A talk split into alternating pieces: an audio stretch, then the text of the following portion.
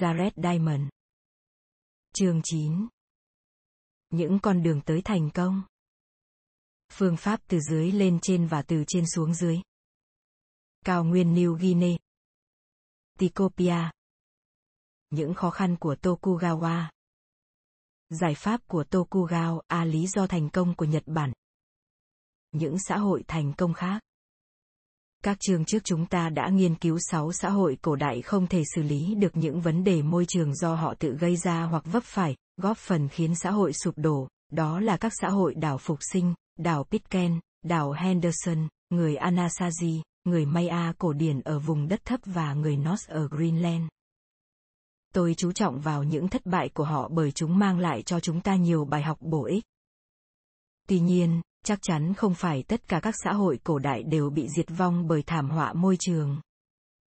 Người Ireland đã tồn tại trong một môi trường khắc nghiệt trong thời gian hơn 1.100 năm, và nhiều xã hội khác đã tồn tại tới hàng ngàn năm.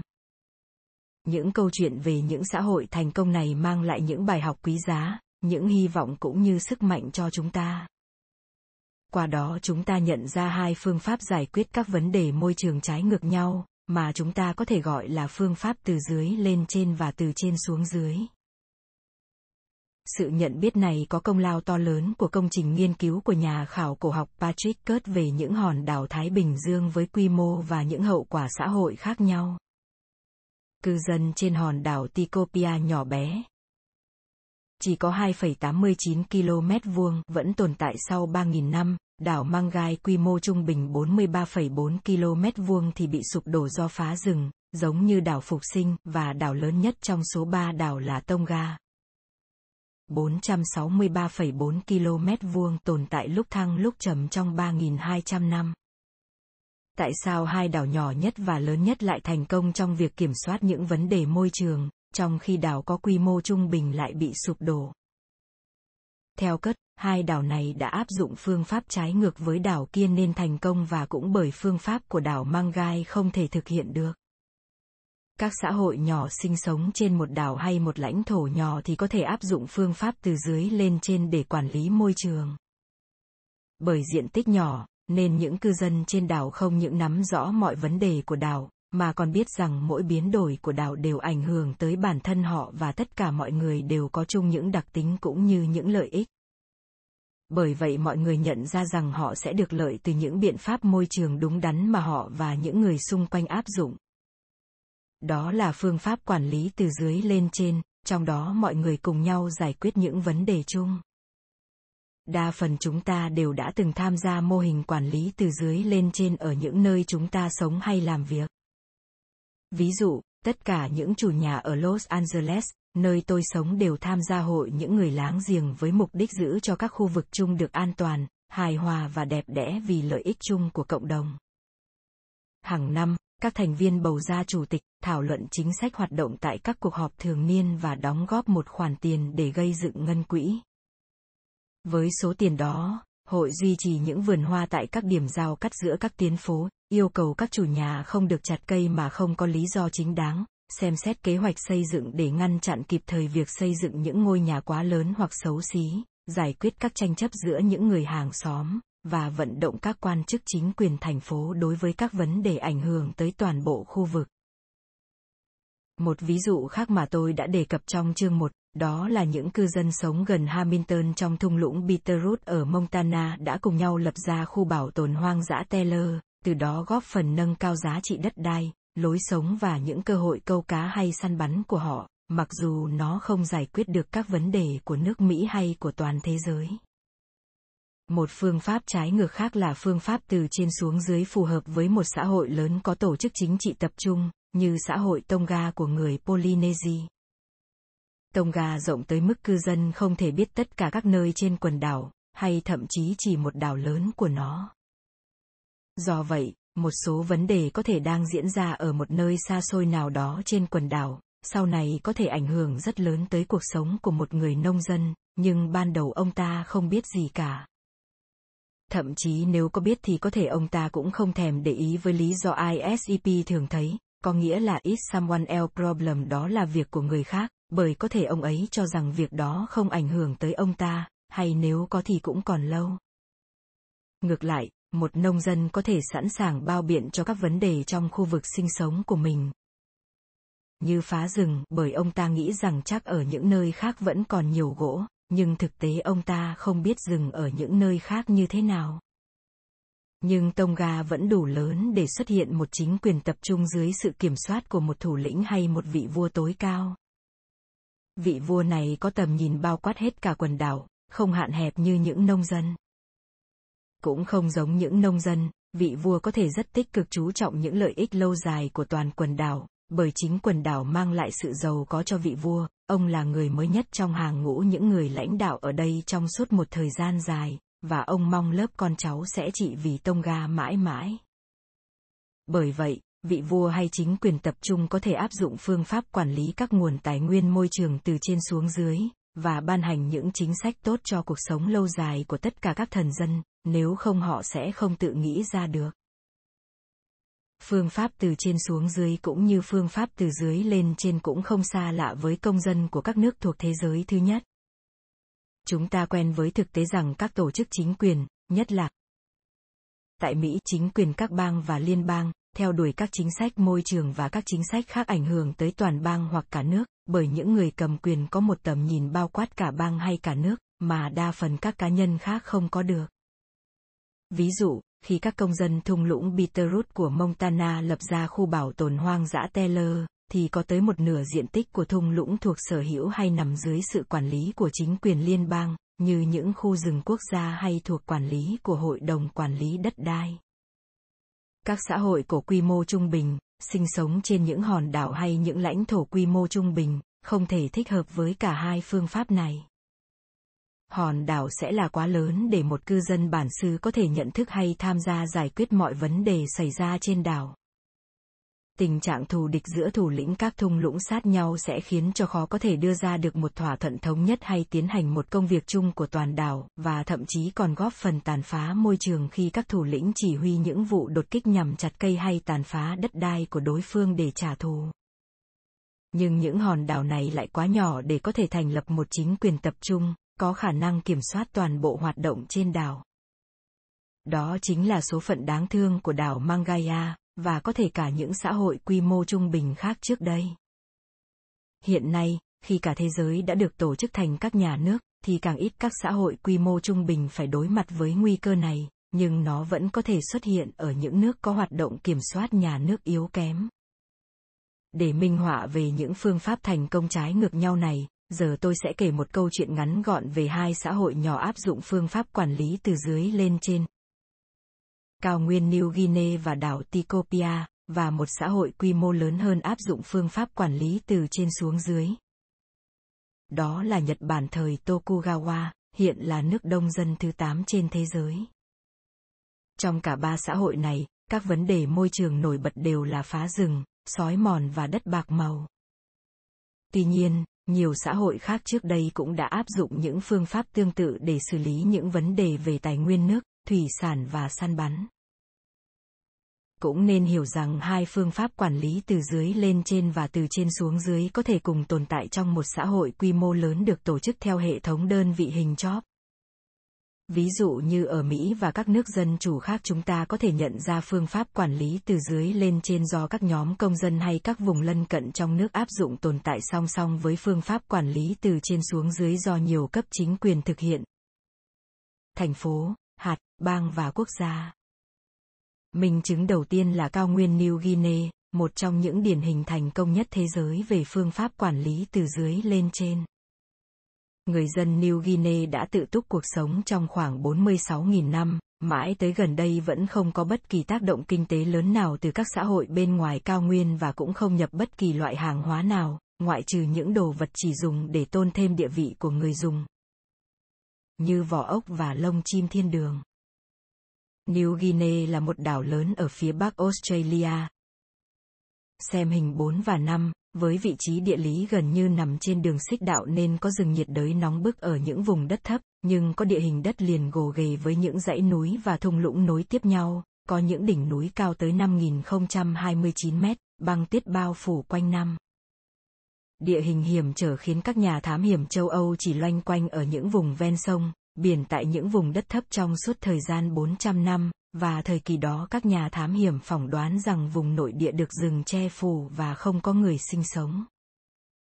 Những năm 1930, khi các nhà sinh học và các kỹ sư mỏ lần đầu tiên thuê máy bay bay sâu vào đất liền, các phi công thực sự kinh ngạc khi nhìn thấy bên dưới là một khung cảnh tự nhiên đã bị hàng triệu người mà trước đó thế giới bên ngoài chưa hề biết tới thay đổi. Quang cảnh nhìn như những khu vực dân cư đông đúc của Hà Lan. Phụ bản 19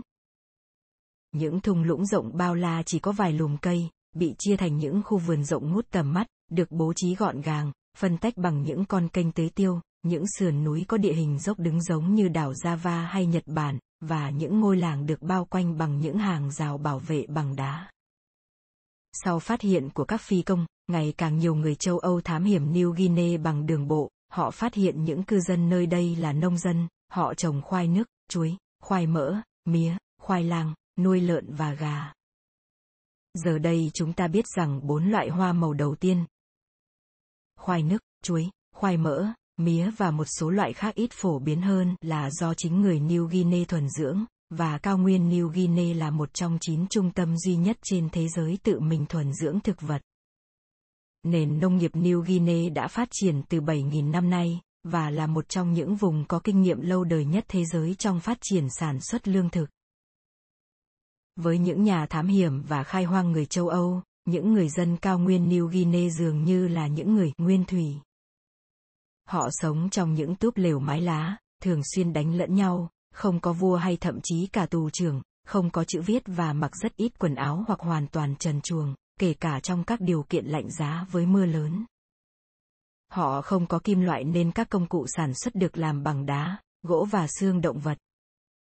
Họ dùng dìu đá để chặt cây, dùng gậy gỗ để sới vườn và đào kênh mương, sử dụng vũ khí là giáo, tên bằng gỗ và dao bằng tre trong những cuộc xung đột. Đánh giá người New Guinea qua bề ngoài nguyên thủy rõ ràng là một sự nhầm lẫn, bởi các kỹ thuật canh tác của họ rất tiên tiến, tới mức các nhà nông học châu Âu tới giờ vẫn không hiểu vì sao trong một số trường hợp các phương pháp nông nghiệp của người New Guinea tỏ ra hiệu quả, trong khi những phương pháp cải tiến canh tác của người châu Âu lại thất bại. Ví như, một cố vấn nông nghiệp châu Âu đã phải choáng váng khi thấy một vườn khoai lang của người New Guinea trồng trên một sườn núi dốc đứng, trong một khu đất ẩm ướt có những con mương dẫn nước chảy thẳng từ trên đỉnh núi xuống. Ông liền thuyết phục dân làng sửa chữa sai lầm khủng khiếp đó, rằng nên để các mương dẫn nước chảy theo chiều ngang, vòng quanh đồi núi theo kinh nghiệm canh tác của châu Âu. Kính sợ người châu Âu, dân làng liền đổi hướng dòng chảy của kênh mương, hậu quả là nước bị dồn ứ đằng sau các kênh mương, và những trận mưa lớn đã gây ra lở đất cuốn toàn bộ khu vườn trượt theo sườn núi xuống dòng sông bên dưới. Để tránh hậu quả đó, từ rất lâu trước khi người châu Âu xuất hiện, người New Guinea đã nhận ra tác dụng của những kênh mương dọc trong các điều kiện thổ nhưỡng và mưa của cao nguyên. Đó chỉ là một trong những kỹ thuật mà người New Guinea thử nghiệm và thất bại, trong suốt lịch sử hàng ngàn năm, để trồng các loại hoa màu trên các vùng đất có lượng mưa lên tới 1016 cm mỗi năm, thường xuyên xảy ra động đất, lở đất, và ở những độ cao hơn có xương giá. Để duy trì độ màu của đất, nhất là trong những khu vực có mật độ dân cư đông đúc, thời gian đất bỏ hoang ngắn hay thậm chí canh tác liên tục để đảm bảo sản xuất đủ lượng lương thực cần thiết, người New Guinea phải viện đến toàn bộ các kỹ thuật cùng với việc trồng rừng mà tôi sẽ giải thích ngay sau đây. Họ vùi xuống đất các loại cỏ dại, cây thân cỏ, cây dây leo và bổ sung những chất hữu cơ khác cho đất như một hình thức bón phân, với số lượng lên tới 16 tấn mỗi mẫu. Họ phủ lên mặt ruộng cho, rác và các loại thực vật cắt từ những mảnh đất hoang, các khúc gỗ mục và phân gà để tăng cường chất dinh dưỡng cho đất. Họ đào những con mương xung quanh cánh đồng để hạ thấp mực nước và ngăn chặn tình trạng ngập úng, bốc phân chuồng hữu cơ ngâm dưới những con mương này đổ lên trên mặt ruộng. Các loại hoa màu họ đậu có tác dụng hút nitơ trong không khí, như đậu, được trồng luân canh với những loại hoa màu khác để duy trì lượng nitơ cho đất. Thực tế sáng kiến này của người New Guinea hiện vẫn được các nước thuộc thế giới thứ nhất áp dụng phổ biến trong hoạt động nông nghiệp. Trên những sườn đồi núi dốc đứng, người New Guinea làm ruộng bậc thang, đắp bờ giữ đất, và tất nhiên phải tiêu thoát lượng nước dư thừa bằng những con mương chạy dọc sườn đồi núi đã từng khiến một nhà nông học châu Âu giận dữ. Người châu Âu tin tất cả những kỹ thuật đặc biệt của người New Guinea bởi họ phải sinh sống nhiều năm trong một ngôi làng để học những phương pháp canh tác thành công của người New Guinea. Các bạn bè cao nguyên của tôi, thời nhỏ từng sống xa ngôi làng của mình vì lý do học tập, khi trở về làng họ không thể làm nông nghiệp thuần thục bởi thiếu quá nhiều kiến thức cơ bản. Phát triển nông nghiệp bền vững ở cao nguyên New Guinea gặp rất nhiều khó khăn, không chỉ về độ màu của đất mà còn cả nguồn cung cấp gỗ, do rừng bị chặt phá để làm vườn và làm đất ở. Cư dân New Guinea sử dụng gỗ vào nhiều mục đích như làm nhà và làm hàng rào, làm công cụ sản xuất, đồ dùng sinh hoạt và vũ khí, làm chất đốt đun nấu và sưởi ấm túp lều trong những đêm lạnh giá. Ban đầu, vùng núi này được che phủ bởi những rừng sồi, nhưng qua hàng ngàn năm canh tác, rừng ở những khu vực có mật độ dân cư đông nhất, đặc biệt là thung lũng Wagi của Papua New Guinea và thung lũng Balium của New Guinea Indonesia đã bị chặt phá hoàn toàn cho tới độ cao 2.438 mét. Vậy toàn bộ số gỗ cần thiết cho cuộc sống những người dân cao nguyên lấy ở đâu? Ngay trong ngày đầu tiên tới cao nguyên này vào năm 1964, tôi đã thấy những lùm phi lao nhỏ trong các ngôi làng và các khu vườn. Còn được gọi là cây sewak, một loại phi lao Australia hay cây thiết mộc, phi lao thuộc nhóm vài chục loại cây lá kim, có nguồn gốc từ những đảo Thái Bình Dương, Australia, Đông Nam Á và Đông Phi nhiệt đới, nhưng hiện đã được trồng rộng rãi ở những nơi khác bởi đặc tính dễ xẻ nhưng gỗ rất rắn. Nên mới có tên là thiết mộc. Một loài thực vật bản địa khác của cao nguyên New Guinea là phi lao oligodon, là một loại cây được hàng triệu dân cư cao nguyên trồng trên quy mô lớn bằng cách gieo hạt để cây phát triển tự nhiên dọc theo các bờ suối. Cư dân cao nguyên còn trồng một số loài cây khác, nhưng phi lao là loài được trồng nhiều nhất. Quy mô trồng phi lao trên cao nguyên lớn tới mức nó còn được gọi là trồng rừng silviculture, họ trồng cây gỗ thay cho các loại hoa màu như một nền nông nghiệp bình thường. Silva, Azer và Culture là những từ Latin chỉ rừng, cánh đồng và trồng trọt. Các nhà lâm học châu Âu dần dần đánh giá được những ưu điểm cụ thể của loài phi lao oligodon và lợi ích mà chúng mang lại cho những cư dân cao nguyên. Loài cây này lớn nhanh, thân cây làm gỗ xây dựng và làm củi rất tốt. Rễ cây có những mẩu nhỏ có tác dụng hút nitơ, và lượng lá dồi dào của nó rơi xuống sẽ làm tăng nitơ và carbon cho đất. Bởi vậy, những cây phi lao được trồng rải rác trong những khu vườn còn có tác dụng làm tăng độ màu của đất, còn ở những mảnh đất bỏ hoang thì nó có tác dụng rút ngắn thời gian phục hồi độ màu của đất trước khi trồng một loại hoa màu mới.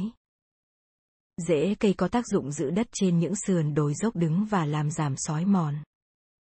Nông dân New Guinea cho rằng những loại cây này có tác dụng giữ cho vườn khỏi bị bọ cánh cứng phá hoại, và kinh nghiệm cho thấy rằng họ đúng cũng như những kỹ thuật nông nghiệp khác của họ, mặc dù các nhà nông học vẫn chưa tìm ra cơ sở người dân cho rằng cây có tác dụng chống bọ cánh cứng.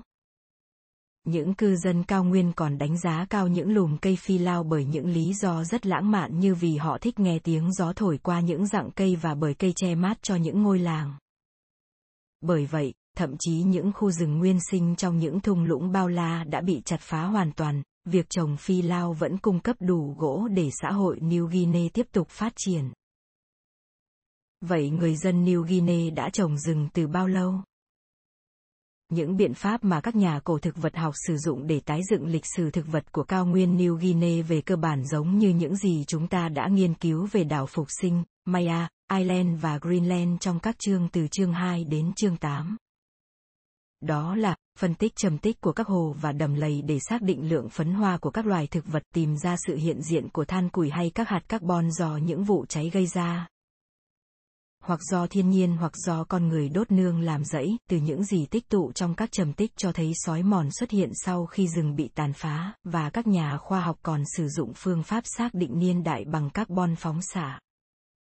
Hóa ra con người lần đầu tiên đặt tới New Guinea và Australia vào khoảng 46.000 năm trước, trong làn sóng di cư từ châu Á về phía đông qua các đảo Indonesia bằng bè hoặc xuồng. Khi đó, New Guinea vẫn gắn với một mảnh đất rộng lớn của Australia, hiện nơi đây vẫn còn những dấu tích của con người khi lần đầu đặt chân tới đây. Khoảng 32.000 năm trước, xuất hiện than củi từ những đám cháy xảy ra thường xuyên, và lượng phấn hoa của các loài cây không phải cây rừng cũng tăng so với những loại cây rừng tại các khu vực cao nguyên của New Guinea, chứng tỏ con người đã tới những vùng này có thể là để săn bắn hay để hái những quả dứa dại như hiện nay họ vẫn làm những vết tích về phá rừng và sự xuất hiện của những con mương tiêu nước nhân tạo trong các đầm lầy của thung lũng xuất hiện cách đây khoảng 7.000 năm chứng tỏ hoạt động nông nghiệp của New Guinea đã có từ thời đó. Phấn hoa của các loài cây rừng tiếp tục giảm so với phấn hoa của các loại cây không phải cây rừng cho tới tận thời điểm cách đây khoảng 1.200 năm, khi lượng phấn hoa của phi lao đột nhiên tăng mạnh hầu như đồng thời ở hai thung lũng cách nhau 805 km tại thung lũng Baylium ở phía tây và thung lũng Wagi ở phía đông. Ngày nay chúng là hai thung lũng cao nguyên có rừng bị tàn phá khốc liệt nhất, với quy mô lớn nhất nhưng lại có số dân đông nhất và mật độ dân số lớn nhất, và có lẽ cách đây 1.200 năm, hai thung lũng này cũng có những đặc tính như vậy. Nếu chúng ta coi hiện tượng phấn hoa của phi lao tăng như dấu hiệu cư dân bắt đầu trồng phi lao, vậy tại sao nó lại xuất hiện vào thời kỳ đó? Và rõ ràng ở hai khu vực hoàn toàn cách xa nhau. Thời kỳ đó có hai hay ba yếu tố xuất hiện, kết hợp với nhau gây ra khủng hoảng thiếu gỗ. Thứ nhất là tình trạng phá rừng ngày càng nghiêm trọng, bởi số dân cư làm nông nghiệp tăng mạnh kể từ thời điểm cách đây 7.000 năm. Yếu tố thứ hai liên quan tới một lớp cho núi lửa dày, gọi là Ogawila, tại thời điểm đó đang bao trùm phía đông New Guinea, kể cả thung lũng Wagi nhưng không bị thổi xuống phía tây tới thung lũng Baylium. Lớp cho Ogawila là do một núi lửa lớn hoạt động dữ dội trên đảo Long Island, ngoài khơi bờ biển phía đông của New Guinea. Khi tôi tới Long Island năm 1972, đảo này có một vành đai là những ngọn núi với bán kính lên tới 25,7 km, bao quanh một chiếc hồ trên miệng núi lửa lớn. Đây là một trong những chiếc hồ lớn nhất trên các đảo Thái Bình Dương. Như đã đề cập trong chương 2, các chất dinh dưỡng trong cho núi lửa sẽ kích thích hoa màu phát triển, kéo theo dân số phát triển, từ đó khiến nhu cầu tiêu thụ gỗ xây dựng và làm chất đốt tăng mạnh, và người dân cũng tăng cường trồng phi lao khi phát hiện ra những ưu điểm của nó. Cuối cùng, từ những ghi nhận về các hiện tượng El Nino xảy ra với Peru thì có thể suy đoán rằng hạn hán và sương giá có thể đã gây ảnh hưởng nặng nề với các xã hội cao nguyên New Guinea và đây là yếu tố thứ ba dựa trên hiện tượng phấn hoa của phi lao tiếp tục tăng mạnh trong giai đoạn cách đây từ 300 đến 600 năm, chứng tỏ các cư dân cao nguyên hồi đó có thể mở rộng hơn nữa hoạt động trồng rừng dưới sự thúc đẩy của hai sự kiện khác. Thứ nhất là vùng Tibito, một vùng đất có cho lửa núi bao phủ dày hơn và làm tăng độ màu của đất và dân số cao hơn so với vùng Ogawila, mặc dù lớp cho này đều từ vụ núi lửa phun trên đảo Long Island và trực tiếp tạo ra chiếc hồ lớn nhất hiện nay mà tôi đã thấy, và thứ hai có thể sự xuất hiện khoai lang của người Andes tại cao nguyên New Guinea thời điểm đó cho phép sản lượng hoa màu tăng gấp mấy lần so với các loại hoa màu trước đó của New Guinea. Sau khi xuất hiện tại các thung lũng Wagi và Baylium, phi lao tiếp tục được trồng ở các khu vực khác của cao nguyên. Bằng chứng là các hạt phấn hoa, vào những thời điểm khác nhau, thậm chí một số vùng xa xôi, hẻo lánh mới trồng ở những cây phi lao này trong thế kỷ 20. Cây phi lao được trồng ở nhiều nơi có lẽ do kỹ thuật trồng loại cây này từ hai khu vực đầu tiên đã được phổ biến rộng rãi, và cũng có thể đó là sáng kiến độc lập của những vùng khác sau này. Tôi trình bày về lịch sử trồng phi lao ở cao nguyên New Guinea bởi coi đó như một điển hình trong việc giải quyết vấn đề bằng phương pháp quản lý từ dưới lên trên, Mặc dù không có di cảo nào của New Guinea để cho chúng ta biết chính xác kỹ thuật đó đã được chấp nhận như thế nào. Nhưng khó có thể có hình thức nào khác để xử lý vấn đề, bởi các xã hội cao nguyên New Guinea được coi là biểu tượng trong việc ra quyết định từ dưới lên trên một cách cực kỳ dân chủ. Cho tới khi người Hà Lan đặt chân tới đây và rồi đến khi trở thành thuộc địa của chính quyền Australia vào những năm 1930, New Guinea vẫn chưa hề có bất kỳ sự thống nhất chính trị ở bất kỳ vùng nào của.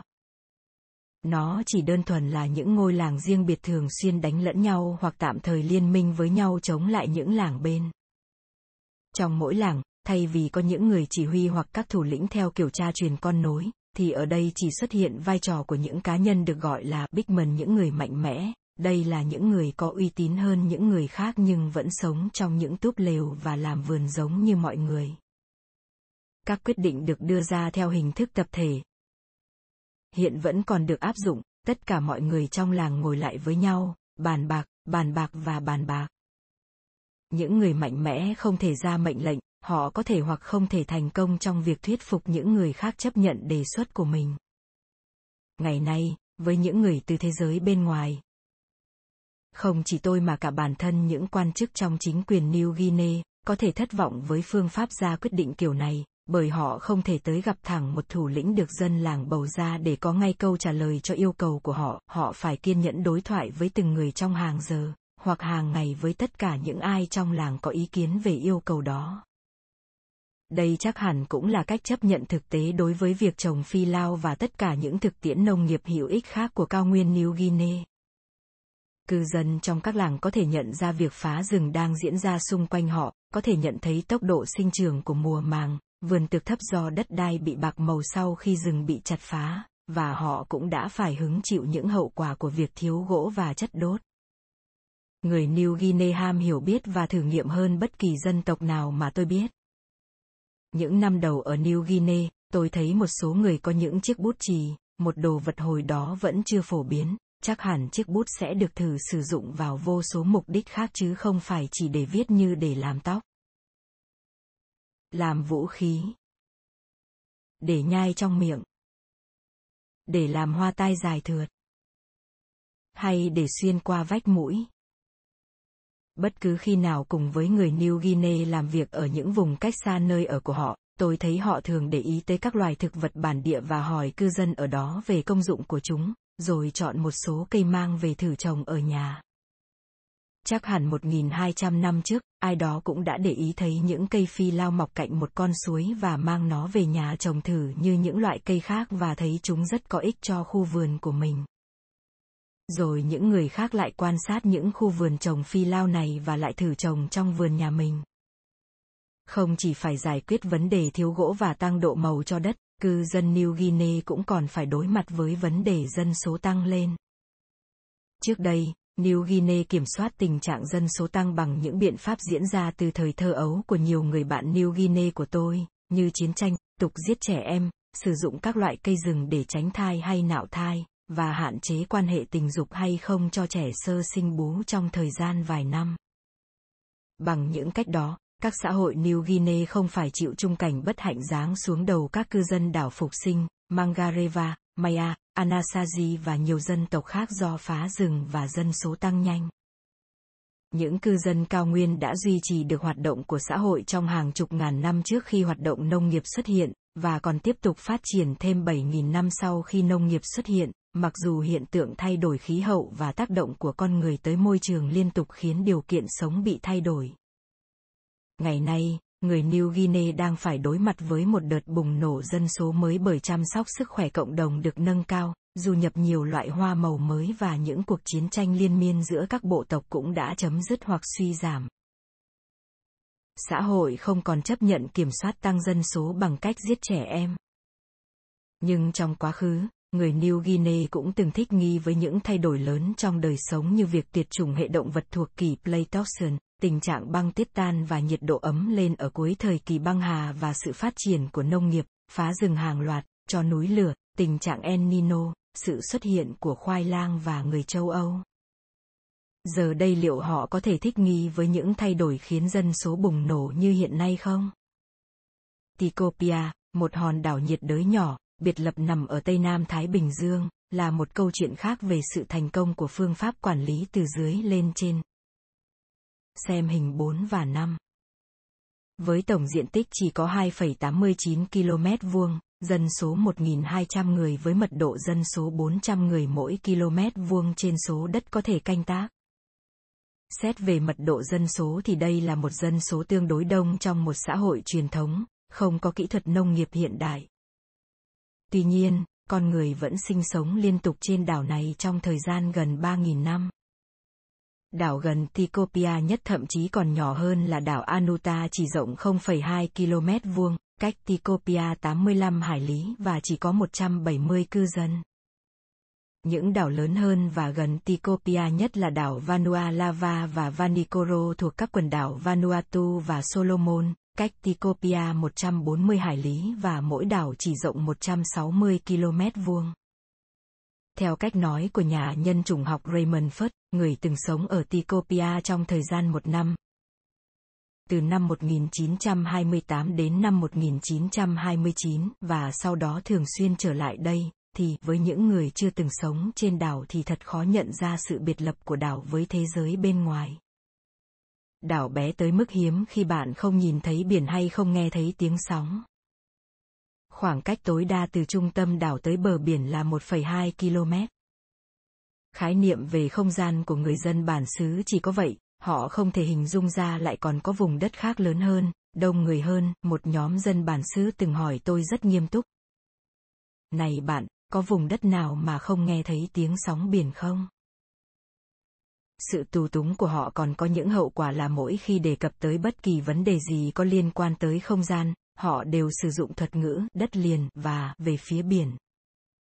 Bởi vậy, một chiếc diều nằm trên nền một ngôi nhà như thế nào cũng được nói theo lối địa phương này, tôi từng nghe thấy một người đàn ông khi muốn nói cho một người khác biết mặt anh ta lấm bùn liền nói. Bên má về phía biển của anh có một vết bùn. Ngày tháng qua đi nhưng chân trời vẫn phẳng lặng và không có dấu hiệu nào để họ có thể biết rằng vẫn còn có những mảnh đất khác đang tồn tại. Với những chiếc xuồng cổ nhỏ bé của Tikopia, thì một chuyến đi biển về hướng Tây Nam Thái Bình Dương, nơi thường xuyên xảy ra lốc xoáy để tới bất kỳ một hòn đảo láng giềng nào gần đó đều rất nguy hiểm, tới mức người Tikopia coi đó là một cuộc phiêu lưu đầy mạo hiểm. Do thuyền nhỏ và không thường xuyên đi biển nên người Tikopia cực kỳ hạn chế hàng nhập khẩu, họ chỉ nhập những mặt hàng có giá trị lớn về mặt kinh tế như đá để chế tạo các công cụ, và mang theo những người trẻ tuổi, độc thân từ Anuta tới để kết hôn với cư dân trên đảo bởi đá Tikopia có chất lượng kém nên không dùng để chế tạo công cụ được. Giống như loại đá chúng ta đã thấy trên các đảo Mangareva và Henderson ở chương 3, nên các loại đá như đá vỏ chai, đá thủy tinh núi lửa, đá basol và đá phiến silic được nhập khẩu từ Vanuatu và Vanikoro, một số khác có nguồn gốc từ những đảo xa hơn thuộc các quần đảo Bismarck, Solomon và Samoa. Ngoài ra họ còn nhập khẩu một số mặt hàng xa xỉ khác như vỏ sò để làm đồ trang sức, cung tên và trước đây cả đồ gốm. Chắc chắn rằng người Tikopia không phải nhập các loại lương thực với số lượng lớn để duy trì sự sống của họ. Họ sản xuất và dự trữ lượng lương thực rồi thừa đủ để không bị rơi vào tình trạng thiếu lương thực trong mùa khô hàng năm của tháng 5 và tháng 6, hoặc khi những cơn gió xoáy xảy ra đột ngột tàn phá những khu vườn của họ.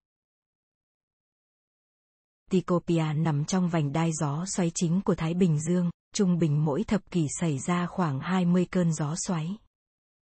Bởi vậy trong suốt 3.000 năm tồn tại, Tikopia luôn phải giải quyết hai vấn đề. Làm thế nào để có thể sản xuất đủ lương thực cho 1.200 người một cách ổn định? Và làm thế nào để kiểm soát dân số không tăng lên mức cao hơn bởi sẽ không thể duy trì được hoạt động của xã hội?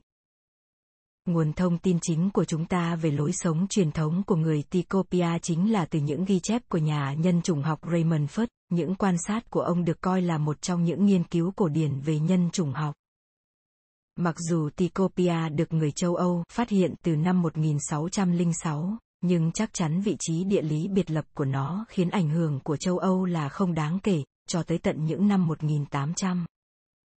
Năm 1857, những nhà truyền giáo đầu tiên của châu Âu mới đặt chân tới đây, và mãi tới sau những năm 1900 thì mới có những cư dân đầu tiên trên đảo cải sang đạo Thiên Chúa.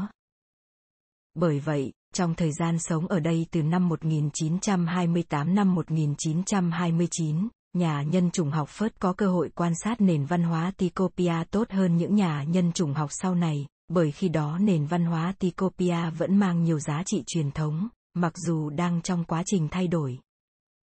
Khả năng duy trì sản xuất lương thực của Tikopia được tăng cường bởi một số yếu tố môi trường đã được thảo luận trong chương 2 nên khiến các xã hội trên một số đảo Thái Bình Dương phát triển bền vững hơn, và ít nhạy cảm với suy thoái môi trường so với những xã hội trên các đảo khác.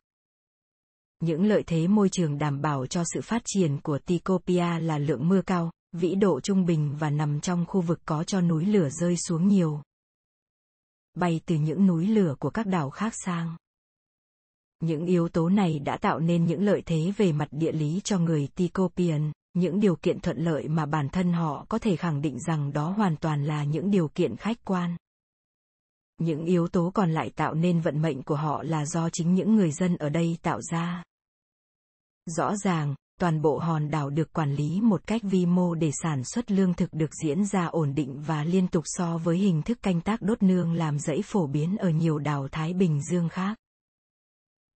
Hầu như mọi loài thực vật ở Tikopia đều được người dân sử dụng bằng cách này hay cách khác, thậm chí cỏ cũng được sử dụng để che phủ cho đất vườn, và cây dại được sử dụng như một nguồn lương thực bổ sung mỗi khi nạn đói xảy ra.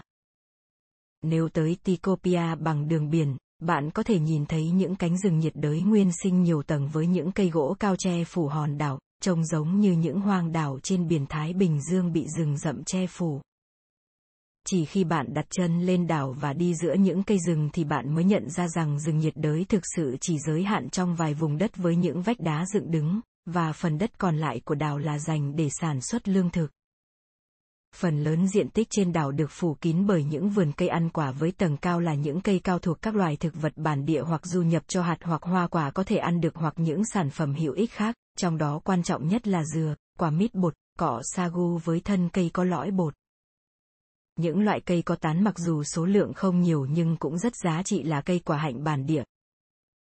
Canarium havi, cây Berkela ovovata cho hạt, cây hạt rẻ Inocarpus fergigerus haiti, cây Barringtonia procera cho hạt và cây hạnh nhiệt đới Terminalia catappa. Những cây hữu ích nhưng thấp hơn nằm ở tầng giữa có cọ cau cho hạt có chứa chất gây nghiện, táo Haiti Spondias dausis, và cây mami cao trung bình Entiaris toxicara, rất thích hợp khi trồng sen với những vườn quả này bởi vỏ của nó có thể được sử dụng để làm vải, thay cho cây dướng được sử dụng tại các đảo Polynesia khác.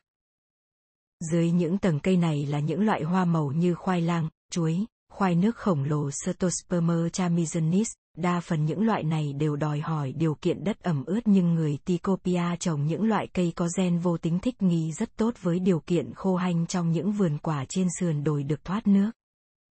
Những vườn quả nhiều tầng này chỉ có duy nhất ở Thái Bình Dương với cấu trúc giống hệt như một khu rừng nhiệt đới, chỉ khác là tất cả những loại cây của nó đều ăn được, còn đa phần những cây rừng nhiệt đới là không ăn được.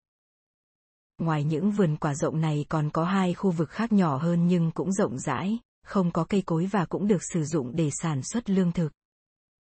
Thứ nhất là một đầm lầy nước ngọt nhỏ dùng để trồng những loại khoai nước lớn, thích nghi với môi trường ẩm ướt chứ không phải là dòng vô tính trồng trên các sườn đồi thích hợp với môi trường hanh khô.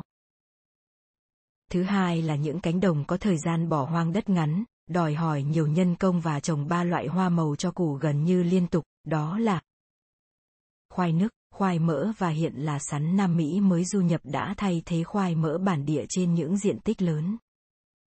Những cánh đồng này đòi hỏi nhiều nhân công để thường xuyên nhổ cỏ dại, nhưng cũng trồng thêm cỏ và cây bụi để che phủ cho hoa màu khỏi bị chết khô. Các sản phẩm lương thực chính của những vườn quả, đầm lầy và những cánh đồng này là những loại lương thực thực vật tinh bột.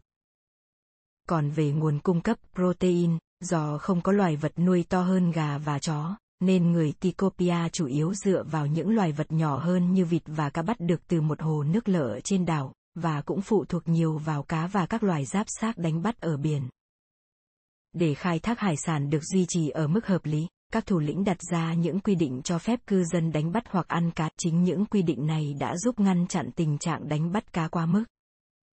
Tuy vậy, người Tikopia vẫn phải dựa vào hai nguồn thực phẩm khác trong trường hợp khẩn cấp để giúp họ qua được mùa khô hàng năm khi sản lượng hoa màu thấp, và khi những cơn lốc diễn ra bất ngờ có thể tàn phá những khu vườn và những cánh đồng.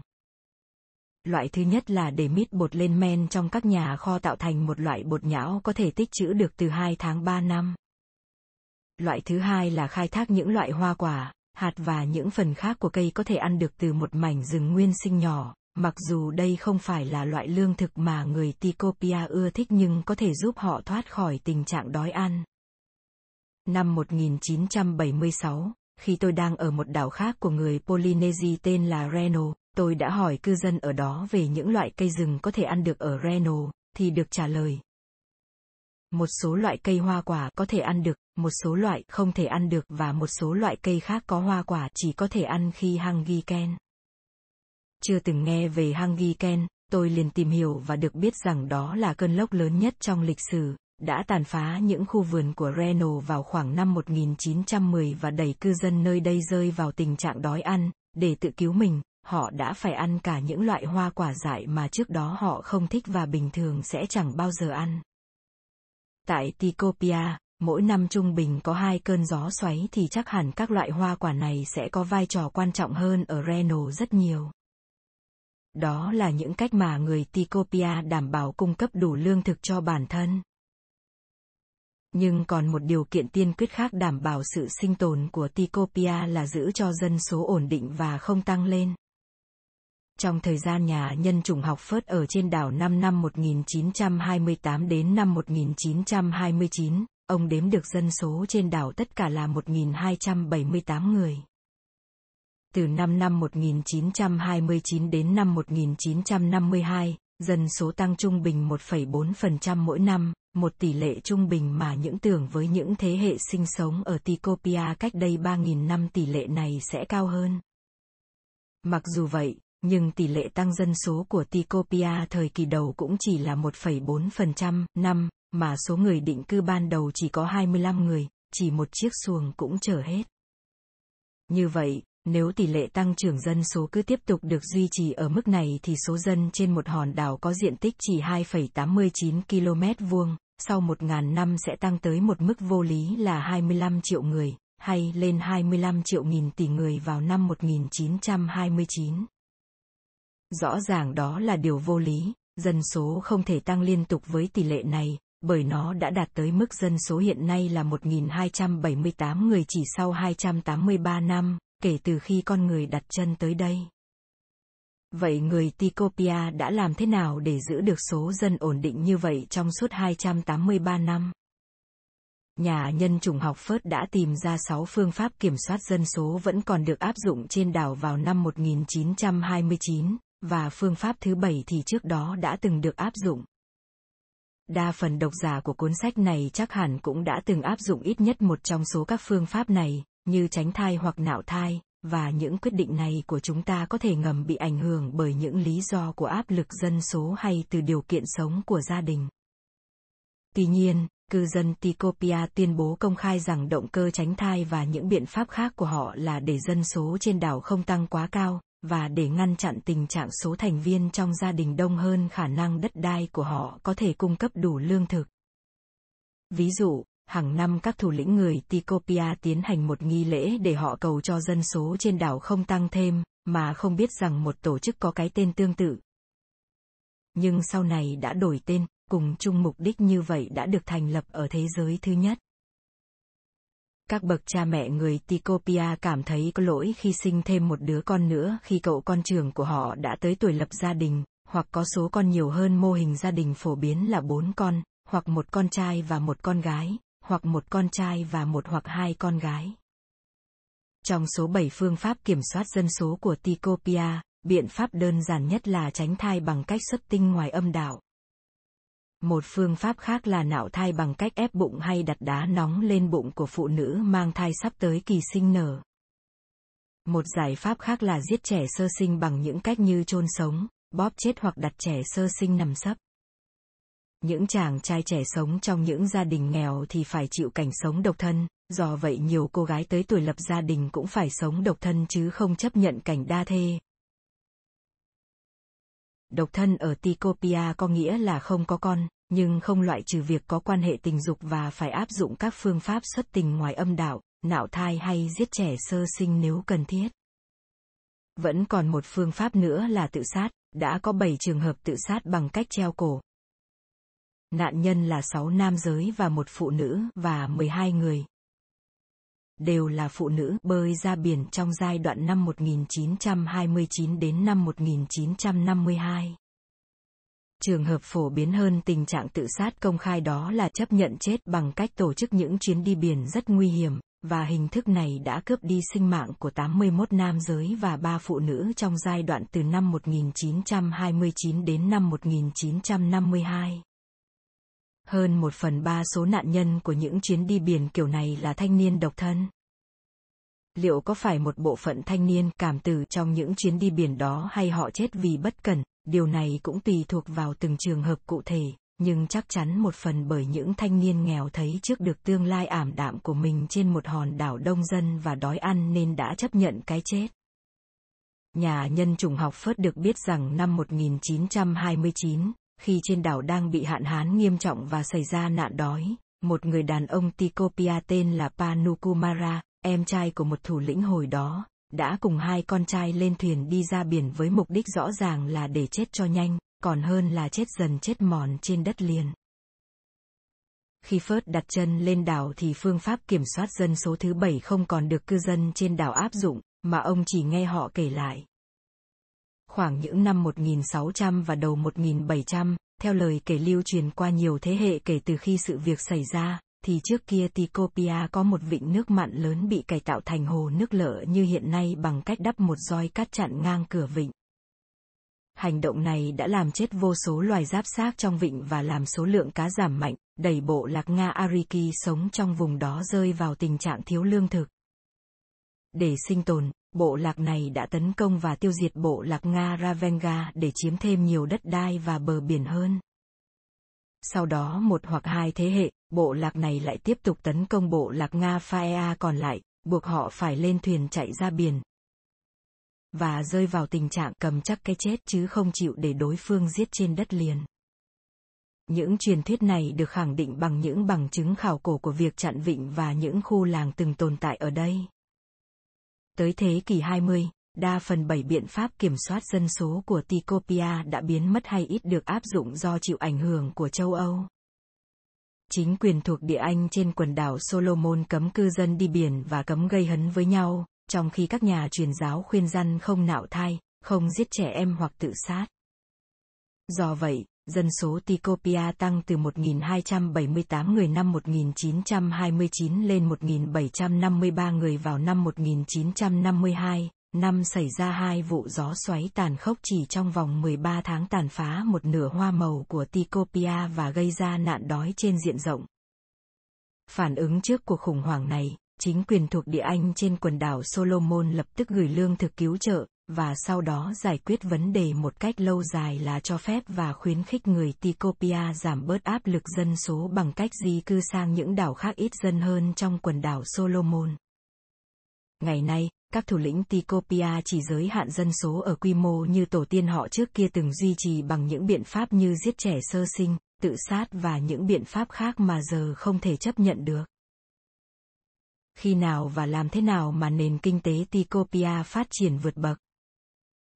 Các cuộc khai quật khảo cổ do Patrick Kurt và Douglas Yên thực hiện cho thấy nó không diễn ra ngay lập tức mà phát triển dần dần trong suốt quá trình khoảng 3.000 năm.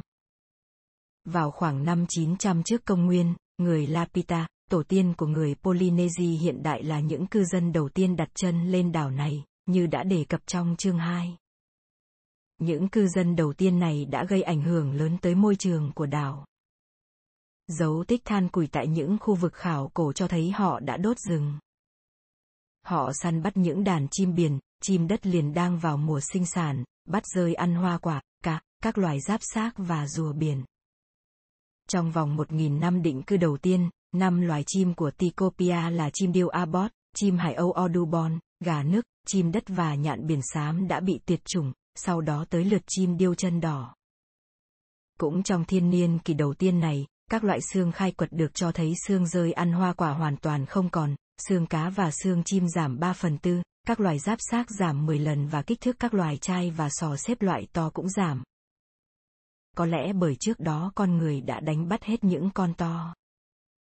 Khoảng năm 100 trước công nguyên, nền kinh tế bắt đầu thay đổi khi những nguồn lương thực tự nhiên ban đầu đã biến mất hay cạn kiệt. Trong thời gian 1.000 năm tiếp theo, sự tích tụ của than củi đã chấm dứt, và xuất hiện dấu tích của những quả hạnh bản địa. Canarium Harvey trong những khu khảo cổ, chứng tỏ người Ticopia đã từ bỏ hình thức canh tác đốt nương làm rẫy, và chuyển sang làm vườn trồng những loại cây cho hoa quả ăn được. Để khôi phục những loài chim và hải sản bị suy giảm mạnh mẽ, cư dân trên đảo chuyển sang chăn nuôi lợn trên quy mô lớn, cung cấp tới một nửa lượng protein mà người dân tiêu thụ. Một thay đổi bất ngờ trong nền kinh tế và các đồ tạo tác diễn ra vào khoảng năm 1200 chính là sự xuất hiện của người Polynesia, hậu duệ của những người Lapita đầu tiên cũng đã từng đặt chân tới Tikopia, từ phía đông tràn xuống mang theo những nét văn hóa đặc trưng của các đảo Fiji, Samoa và Tonga. Chính những người Polynesia đã mang theo những kỹ thuật ủ men và lưu trữ mít bột trong nhà kho tới Tokipia. Vào khoảng năm 1600, một quyết định quan trọng được cư dân Tokipia thực hiện nghiêm túc và vẫn còn lưu truyền trong dân gian, nhưng được chứng thực bằng những hiện vật khảo cổ, đó là giết tất cả số lợn trên đảo, nguồn cung cấp protein được thay thế bằng cách tăng cường ăn cá, các loài giáp xác và rùa biển.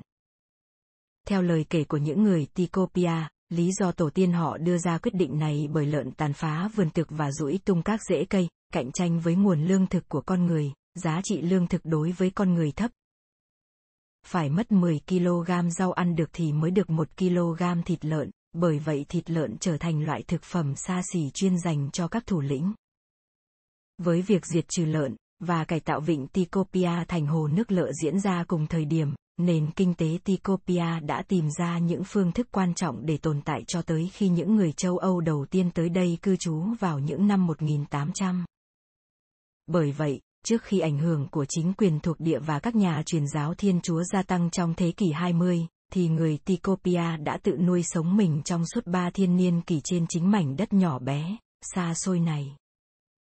Người Tikopia hiện chia thành bốn thị tộc, đứng đầu là những thủ lĩnh theo tục cha truyền con nối, quyền lực của những người này lớn hơn nhiều so với những người mạnh mẽ, không theo tục cha truyền con nối như cao nguyên New Guinea.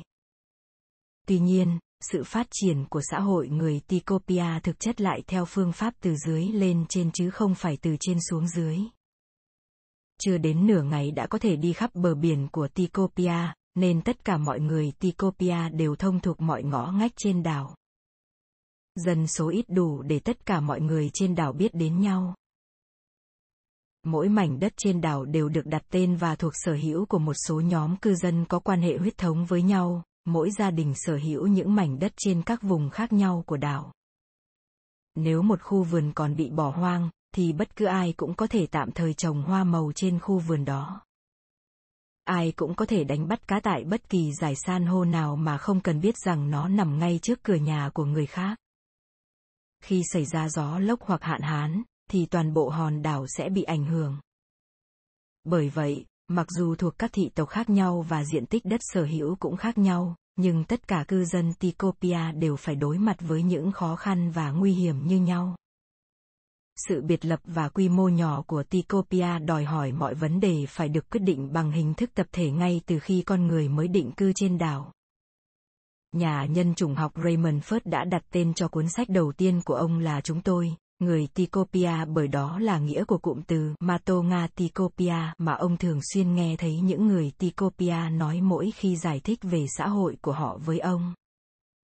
Các thủ lĩnh Tikopia đóng vai trò như lãnh chúa đối với đất đai và thuyền bè của thị tộc, và họ có trách nhiệm phân phối lại các nguồn tài nguyên. Tuy nhiên, so sánh với các xã hội người Polynesia, Tikopia là xã hội phân tầng ít nhất và thủ lĩnh có ít quyền lực nhất những thủ lĩnh và gia đình họ vẫn phải tự sản xuất lương thực cho mình và tự làm vườn như những thường dân khác. Theo lời Phất. Sau cùng, hình thái sản xuất gắn liền với truyền thống xã hội, trong đó thủ lĩnh chỉ là người đại diện cho thị tộc. Ông ta và những người trong thị tộc có chung những giá trị như hệ tư tưởng, tôn giáo và đạo đức được củng cố bởi truyền thuyết và thần thoại. Thủ lĩnh là người có trách nhiệm chính chăm sóc truyền thống này, nhưng ông phải là người duy nhất. Những người cao tuổi, những thủ lĩnh khác, những cư dân trong thị tộc và thậm chí kể cả những thành viên trong gia đình ông đều thấm nhuần những giá trị này nên có thể tư vấn và phê phán những hành động của ông ta. Bởi vậy, vai trò của các thủ lĩnh người Tikopia ít thể hiện sự quản lý từ trên xuống dưới so với vai trò của những người đứng đầu xã hội mà chúng ta sẽ thảo luận sau đây.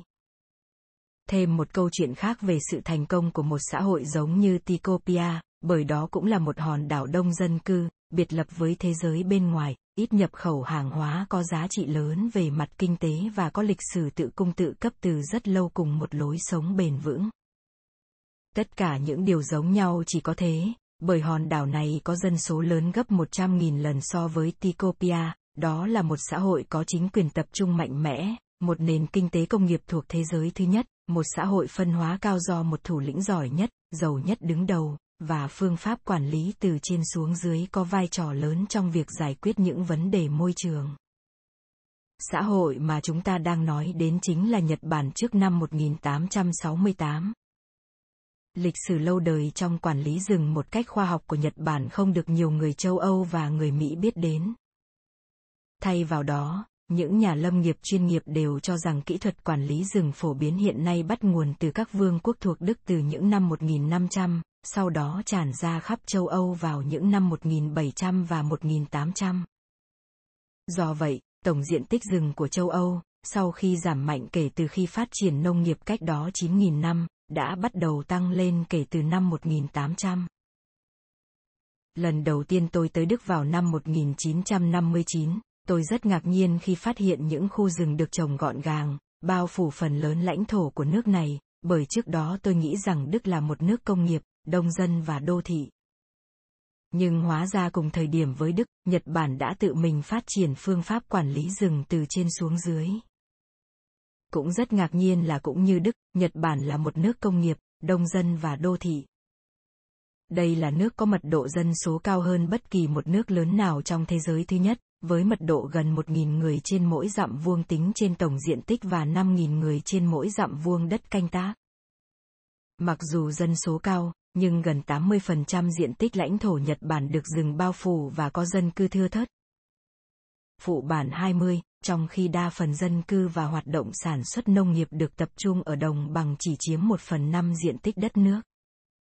Những cánh rừng này được bảo vệ và quản lý rất tốt nên diện tích của chúng vẫn không ngừng tăng lên, mặc dù chúng còn là một nguồn cung cấp gỗ rất giá trị. Bởi được rừng che phủ nên người Nhật Bản thường ví quốc đảo của mình như một quần đảo xanh. Mặc dù bề ngoài giống như một khu rừng nguyên sinh, nhưng thực tế phần lớn những khu rừng nguyên sinh của Nhật Bản mà con người có thể tiếp cận thì đều đã bị chặt từ 300 năm trước và được thay thế bằng những cánh rừng tái sinh và rừng trồng được quản lý vi mô chặt chẽ như ở Đức và Tikopia. Các chính sách quản lý rừng của Nhật Bản được đưa ra như một cách phản ứng trước nguy cơ khủng hoảng dân số và môi trường, một nghịch lý do hòa bình và thịnh vượng gây ra. Trong thời gian khoảng 150 năm, kể từ năm 1467, Nhật Bản rúng động bởi những cuộc nội chiến khi liên minh các dòng họ võ gia hùng mạnh nổi lên nắm quyền cai trị đất nước sau khi vô hiệu hóa quyền lực của thiên hoàng, tới lượt sụp đổ và quyền cai trị bị phân tán cho hàng chục lãnh chúa khác. Gọi là daimyo, để họ đánh lẫn nhau tranh giành quyền lực.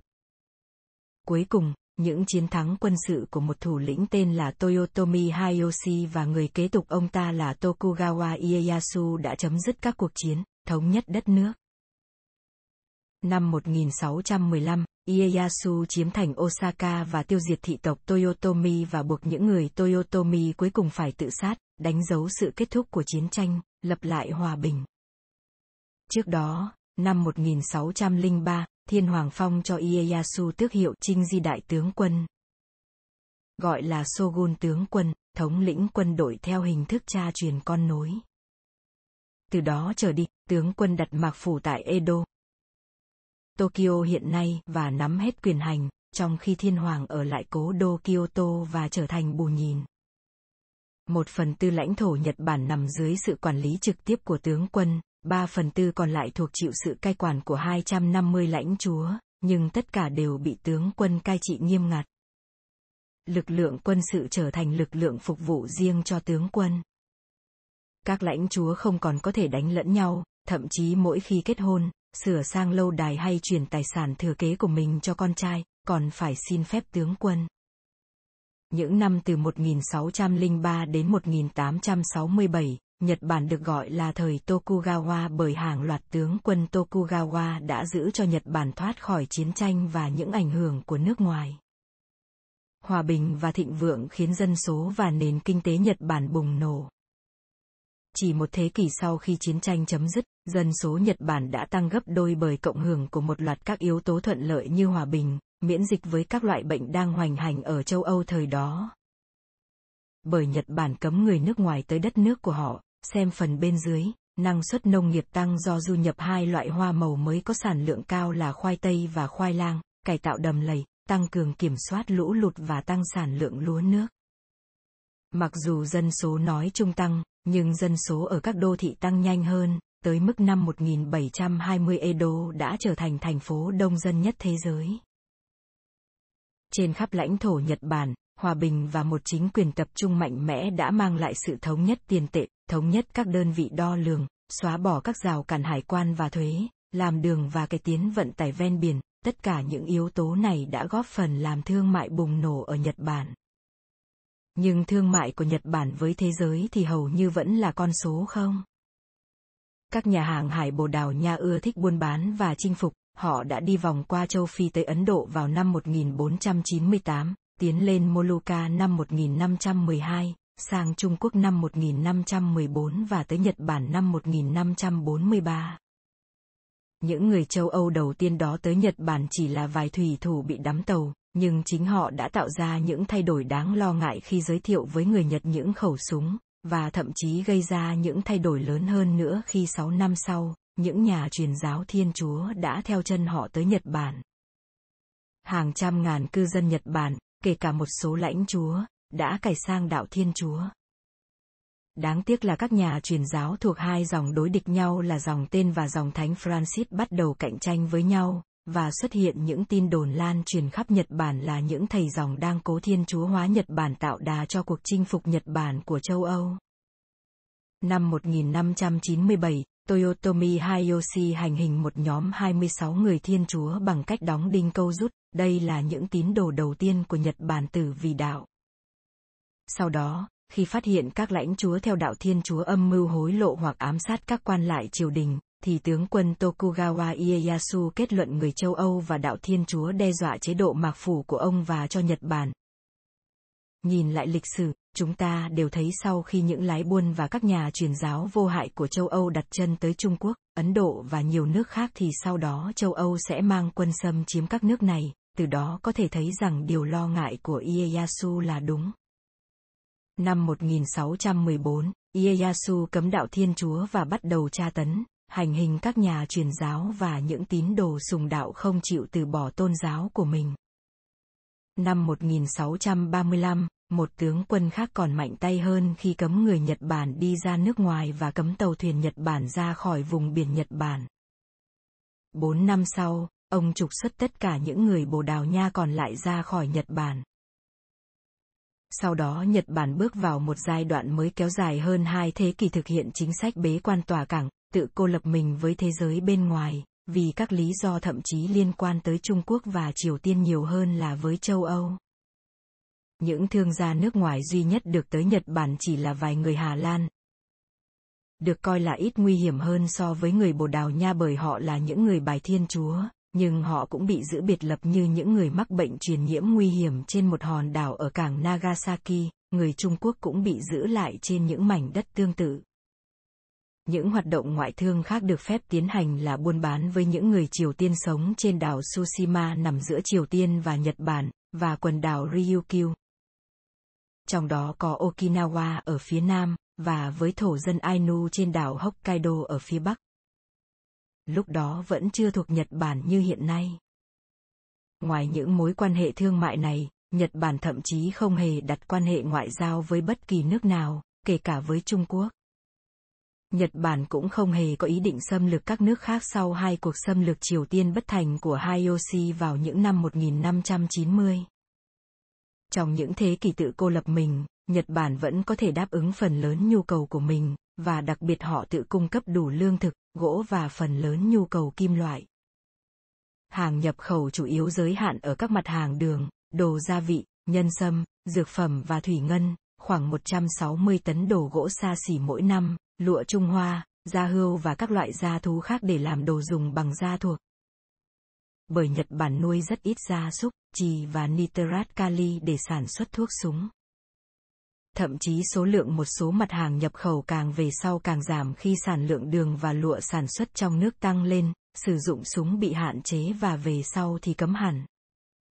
Tình trạng tự cung tự cấp và tự cô lập khác thường này kéo dài tới tận khi một hạm đội của Mỹ dưới sự chỉ huy của Đô đốc Perry tới đây vào năm 1853 mang theo yêu sách buộc Nhật Bản mở cửa các cảng biển để cung cấp chất đốt và lương thực cho những thuyền buôn và thuyền săn cá voi của Mỹ. Khi đó Nhật Bản mới nhận ra một điều rõ ràng rằng chế độ mạc phù Tokugawa không còn có thể tiếp tục bảo vệ Nhật Bản trước những kẻ man dợ được trang bị súng ống. Sau khi chế độ Mạc Phủ tan rã vào năm 1868, Nhật Bản bắt đầu sự chuyển đổi nhanh chóng lạ kỳ từ một xã hội nửa phong kiến, biệt lập thành một nhà nước hiện đại. Phá rừng là yếu tố chính gây ra khủng hoảng dân số và môi trường mà hòa bình và thịnh vượng của những năm 1600 mang lại, bởi lượng gỗ tiêu thụ của Nhật Bản tăng lên. Hầu như chỉ sử dụng gỗ trong nước. Cho tới cuối thế kỷ 19, Đa phần nhà ở của cư dân Nhật Bản vẫn làm hoàn toàn bằng gỗ, chứ không phải bằng đá, gạch, chất kết dính, bùn hay ngói như ở nhiều nước khác. Truyền thống làm nhà bằng gỗ xuất phát một phần từ bởi khiếu thẩm mỹ thích sử dụng gỗ của người Nhật Bản, và một phần bởi từ trước tới nay tài nguyên gỗ của Nhật Bản rất dồi dào. Do bắt đầu một thời kỳ mới hòa bình, thịnh vượng và dân số phát triển, nên nhu cầu sử dụng gỗ cho xây dựng càng tăng để đáp ứng nhu cầu của dân số tại các đô thị và nông thôn đang ngày càng tăng lên. Bắt đầu từ khoảng năm 1570, Hayoshi, người tiền nhiệm của tướng quân Ieyasu, và nhiều lãnh chúa hùng mạnh khác, để thỏa mãn sở thích của mình và muốn gây ấn tượng với người khác nên đã xây dựng những lâu đài và lang miếu đồ sộ.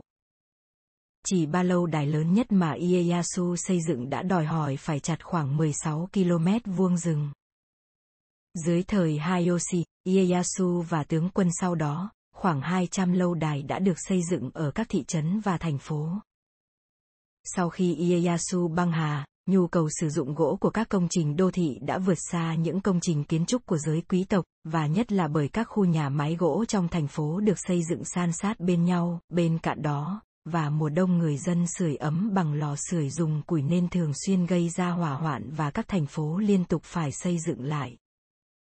Vụ hỏa hoạn lớn nhất trong thành phố là đám cháy Meireki đã thiêu trụi một nửa thủ đô Edo và làm chết 100.000 người vào năm 1657. Phần lớn số gỗ xây dựng được vận chuyển tới các thành phố bằng những con thuyền chạy ven biển, nên cũng cần rất nhiều gỗ để đóng thuyền. Ngoài ra, Nhật Bản còn cần rất nhiều thuyền gỗ để chuyên chở các đạo quân của Hayoshi vượt eo biển Triều Tiên trong những cuộc xâm lược Triều Tiên bất thành của ông ta. Nhu cầu gỗ cho xây dựng không phải lý do duy nhất dẫn đến tình trạng phá rừng. Gỗ cũng là loại chất đốt cần thiết để sưởi ấm cho các ngôi nhà, để đun nấu và sử dụng trong các mục đích công nghiệp như làm muối, dệt vải và làm đồ gốm. Gỗ được đốt thành than để tạo ra ngọn lửa có nhiệt độ nóng hơn để nung chảy thép. Dân số Nhật Bản tăng đòi hỏi lượng lương thực nhiều hơn, bởi vậy nên ngày càng nhiều rừng bị phá để lấy đất canh tác. Nông dân làm tăng độ màu cho những cánh đồng bằng các loại phân xanh. Ví dụ như lá cây, vỏ cây và những nhánh cây con, cắt cỏ và các loại cây bụi trong rừng làm thức ăn cho ngựa và các vật nuôi có sừng. Mỗi mẫu đất canh tác đòi hỏi phải có 5 đến 10 mẫu rừng mới cung cấp đủ lượng phân xanh cần thiết. Trước khi những cuộc nội chiến kết thúc vào năm 1615, thì các đạo quân của các lãnh chúa và tướng quân vẫn cắt cỏ khô và cây bụi cho ngựa ăn, chặt tre để làm vũ khí và hàng rào bảo vệ. Lãnh chúa trong các khu vực có rừng che phủ hàng năm đều phải cống nộp gỗ cho tướng quân. Các năm từ năm 1570 đến năm 1650 là thời kỳ xây dựng và phá rừng cùng bùng nổ tới đỉnh điểm rồi chững lại bởi gỗ bắt đầu trở nên khan hiếm. Ban đầu, gỗ được chặt hoặc theo lệnh trực tiếp của tướng quân hay lãnh chúa, hoặc do nông dân tự chặt theo nhu cầu của họ, nhưng từ năm 1660 việc chặt gỗ chỉ do các thương gia thực hiện và theo lệnh của triều đình. Ví dụ, khi một vụ cháy bùng phát ở Edo, một trong những nhà buôn gỗ nổi tiếng nhất thời bấy giờ tên là Kinokuniya Banzaemon, khôn ngoan nhận ra rằng sau đám cháy nhu cầu gỗ xây dựng sẽ tăng cao. thậm chí khi vụ cháy còn chưa bị dập tắt, ông đã kịp đưa thuyền sang quận Kiso mua rất nhiều gỗ, sau đó về bán lại ở Edo và thu được khoản lợi cách xù. Khu vực đầu tiên của Nhật Bản bị phá rừng, vào năm 800, là Kinai Basin trên đảo Honshu lớn nhất của Nhật Bản, nơi có một số thành phố lớn gần đây của Nhật Bản như Osaka và Kyoto. Tới năm 1000, phá rừng lan sang đảo láng giềng Shikoku nhỏ hơn. Tới năm 1550, khoảng một phần tư diện tích rừng trên toàn Nhật Bản đã bị phá. Chủ yếu vẫn ở miền trung Honshu và miền đông Shikoku, nhưng những vùng khác của Nhật Bản vẫn giữ được nhiều rừng đất thấp và những rừng già. Năm 1582, Hayoshi trở thành tướng quân đầu tiên yêu cầu cả nước phải cung cấp gỗ để ông ta xây dựng những công trình kiến trúc xa hoa, mà lượng gỗ trong lãnh địa của ông ta không đủ.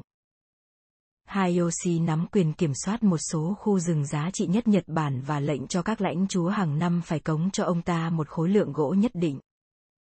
Ngoài những khu rừng mà các tướng quân và lãnh chúa tự nhận rằng thuộc sở hữu của họ, họ còn tự nhận về mình tất cả những loại cây gỗ quý mọc tại các xã hay trên những mảnh đất thuộc sở hữu tư nhân.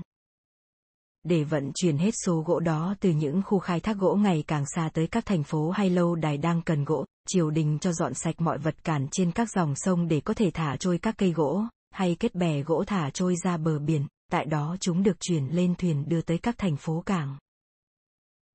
chặt đốn gỗ lan tràn trên ba đảo chính của Nhật Bản từ điểm tận cùng ở phía nam của đảo cực Nam Kyushu, qua đảo Shikoku tới điểm tận cùng phía bắc của đảo Honshu. Năm 1678, những người đốn gỗ phải quay sang điểm cực nam của Hokkaido, nằm ở phía bắc của Honshu và lúc đó vẫn là lãnh thổ độc lập với Nhật Bản. Năm 1710, những khu rừng dễ tiếp cận nhất trên ba đảo chính, Kyushu, Shikoku và Honshu và phía nam đảo Hokkaido đã bị chặt phá toàn bộ, chỉ còn lại những khu rừng già nằm trên những vách núi dựng đứng, trong các vùng không thể tiếp cận được, hay các khu vực hiểm trở, khó khăn hoặc quá tốn kém để chặt gỗ với công nghệ thời Tokugawa. Phá rừng gây những ảnh hưởng khác cho Tokugawa của Nhật Bản, ngoài hậu quả hiển nhiên là thiếu gỗ để xây dựng, làm chất đốt, không cung cấp đủ cỏ và cây bụi làm thức ăn cho gia súc dẫn tới buộc phải chấm dứt xây dựng đền đài của giới quý tộc. Những tranh chấp về gỗ và chất đốt ngày càng diễn ra thường xuyên trong bản thân mỗi xã, và giữa xã này với xã khác, và giữa các xã với các lãnh chúa hay tướng quân, tất cả đều tranh giành những khu rừng của Nhật Bản. Ngoài ra, còn xuất hiện tranh chấp quyền sử dụng mặt nước sông giữa những người muốn thả những bè gỗ trôi sông với những người muốn đánh bắt cá và lấy nước tưới tiêu cho hoa màu.